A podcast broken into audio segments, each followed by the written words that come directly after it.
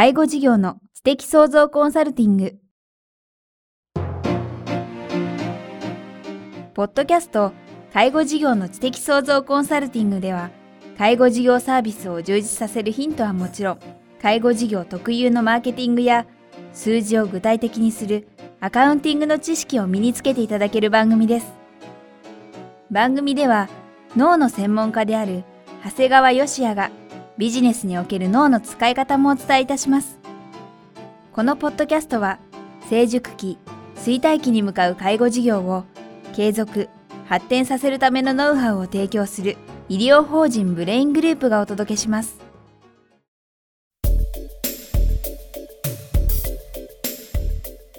えー、皆さん、こんにちは。番組ナビゲーターの早川洋平です。ポッドキャスト、介護事業の知的創造コンサルティング。今日は第7回目です。えー、長谷川さんよろしくお願いします。よろしくお願いします。はい。えー、前回ですね、えー、マーケティング編としてですね、見込み客はケアマネージャーであるというですね、えー、お話をいただきましたが、その中で、じゃあ具体的にケアマネージャーさんへのアプローチ、大切にするのはどう振る舞えばいいのか、このあたりを皆さんお聞きしたいと思うので、今日はこのテーマでお話をいただきたいと思います。実はですね、私はケアマネージャーの資格を持ってるんです。あ、そ、そうなんですか。あの、まあ、医者もですね、はい、2000年の4月にですね、介護事業、介護保険ができた時に、まあ、かなりの数の方が、はい、えー、ケアマネージャーの資格は取ったんですが、はいまあ、ほとんどのドクターというのは当然医者としての仕事があるもんですから、ほとんどやってないんですね。はい、で、僕は実は1年間、あの、ケアマネージャーを雇用することができないかったもんですから、自分自身がケアマネージャーとして実際に働きました。ですから、きっと医者の免許を持っ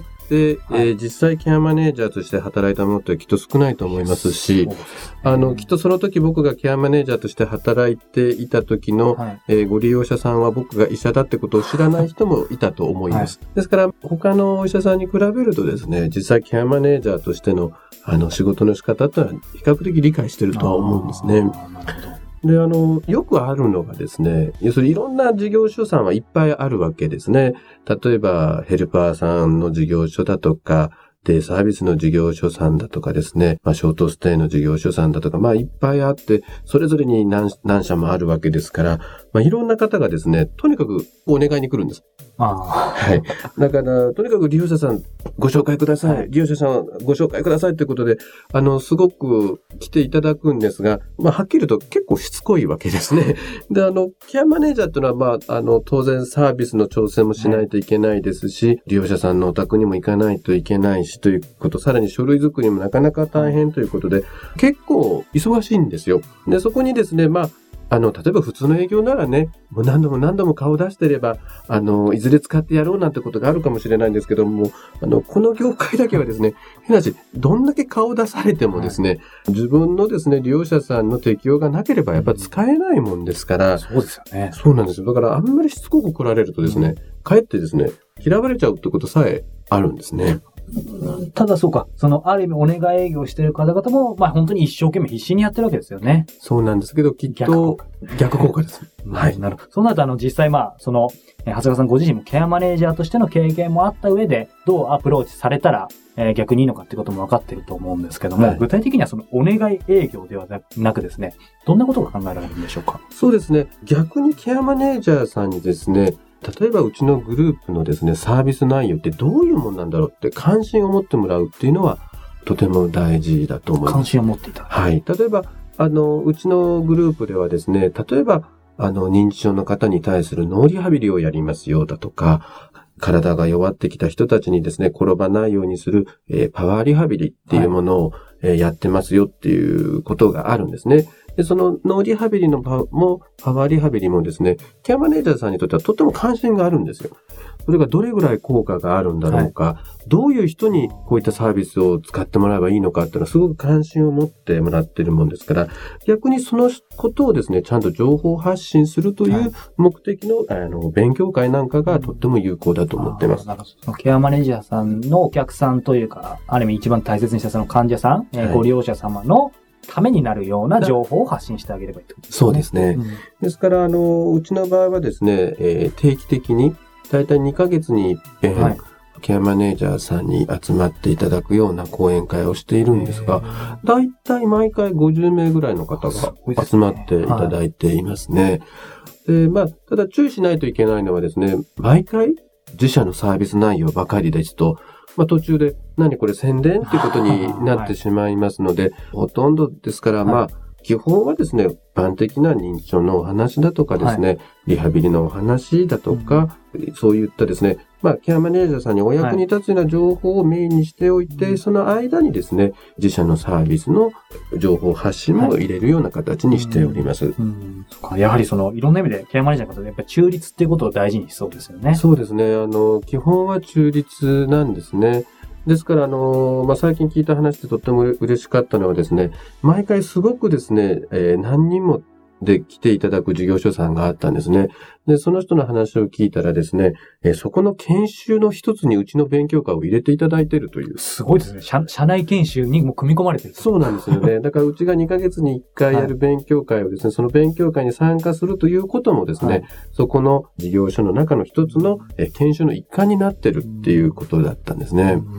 まあ、我々もそういったようなある意味中立な、はい、あの、勉強会っていうのをちゃんと提供できてたということだなという意味では、とても励みになりましたね。で、まあその自社のサービスとは関係ないような中立の情報をきちんと発信し続けることで、でも多分きっとあの、ご経験としてあると思うんですけども、まあ回り回って、はい、えー、まあ自社のことをより触れていただくきっかけが増えるわけですよね。そうですね。あまりやはり自社のサービス、サービスを前面に出してしまうとですね、やはりかえって逃げてしまう。うん、ですから、えー、こちらからですね、きっとケアマネージャーさんこういう情報が欲しいだろうなっていうものをですね、はい、常に、えー、提供し続けていくとですね、まあ回り回って自分のところに帰ってくるという、まあ逆に言うとうちのグループに対するですね、信頼を、はい、あの、得ることになるのかなとは感じています。あの、やはりその中立的な意味のある勉強会っていうところが基本になると思うんですけど、そ、ね,、のために具体的に何かその作り方のヒントというかですね、そういったものってありますか？そうですね。あの、例えばこの話を聞いてですね、すぐじゃあやろうと思った時にですね、やはり、あの、規模の小さな事業所さんがいきなりやるというのはとても大変だと思うもんですから、はい、まあ、うちもですね、こういう、まあ、教育委員会みたいなものを作ってですね、はい、常に2ヶ月ごとにですね、テーマを何にするか、はい、会場をどこにするか、講演する人を誰にするのかっていうのをですね、もうまあ、最初のうちはちょっと大変だったんですが、はい、まあ、仕組みを作ってしまえばですね、はい、これはもう自然に軌道に乗っていきますので、はい、まあ、これを聞いたですね、経営者さんがですね、いきなりやれじゃなくてですね、やはりある程度仕組みを作ってですね、あの、まあ、誰にもですね、過度の負担にならないように、あの、やっていかれるとですね、これはきっとうまくいく一つだと思っております。そうですね。今、数の負担という言葉ありましたが、当然皆さん、その勉強会で専門職に入ってくる人なんていないわけですもんね。そうですね。あの、この話多分きっと、えー、この仕組み作りということでですね、これだけで一回別にお話伺えるのかなと思うので、あの、また回を改めて伺いたいというふうに思っております。ということで、今日は第7回、ケアマネージャーへのアプローチということでお話を伺いました。えー、長谷川さん次回もよろしくお願いします。よろしくお願いします。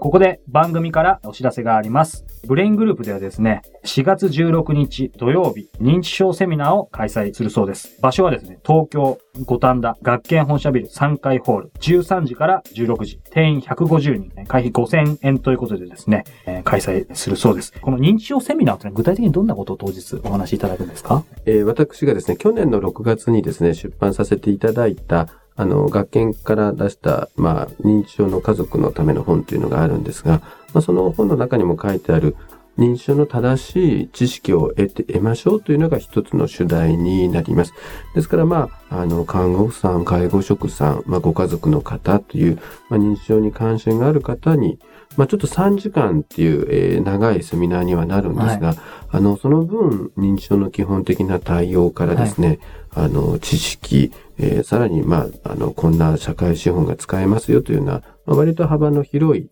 内容のお話ができるんではないかなというふうに思っております。ぜひですね、この番組聞いている方も、生の、えー、長谷川さんにお会いしたい方もいらっしゃると思いますので、あの、会場でぜひ、はい。詳しくはですね、この認知症セミナー4月16日土曜日13時から16時、学研メディカルのセミナー案内、学研メディカルのホームページのセミナー案内というところに詳細書かれていますので、ぜひご覧いただければというふうに思います。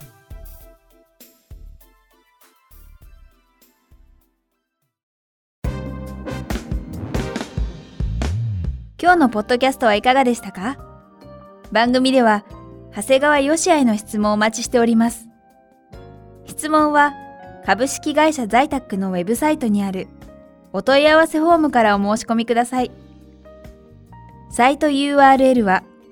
http コロンスラッシュスラッシュ brain-gr.com スラッシュ zaitaku http コロンスラッシュスラッシュブレイン -gr.com スラッシュ在宅です。それではまたお耳にかかりましょう。ごきげんよう。さようなら。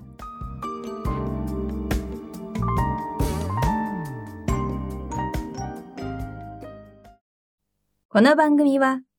提供、医療法人ブレイングループ、理事長、長谷川義也、プロデュース、キクタス、早川洋平、制作協力、若菜はじめ、ナレーション、清水夏美によりお送りいたしました。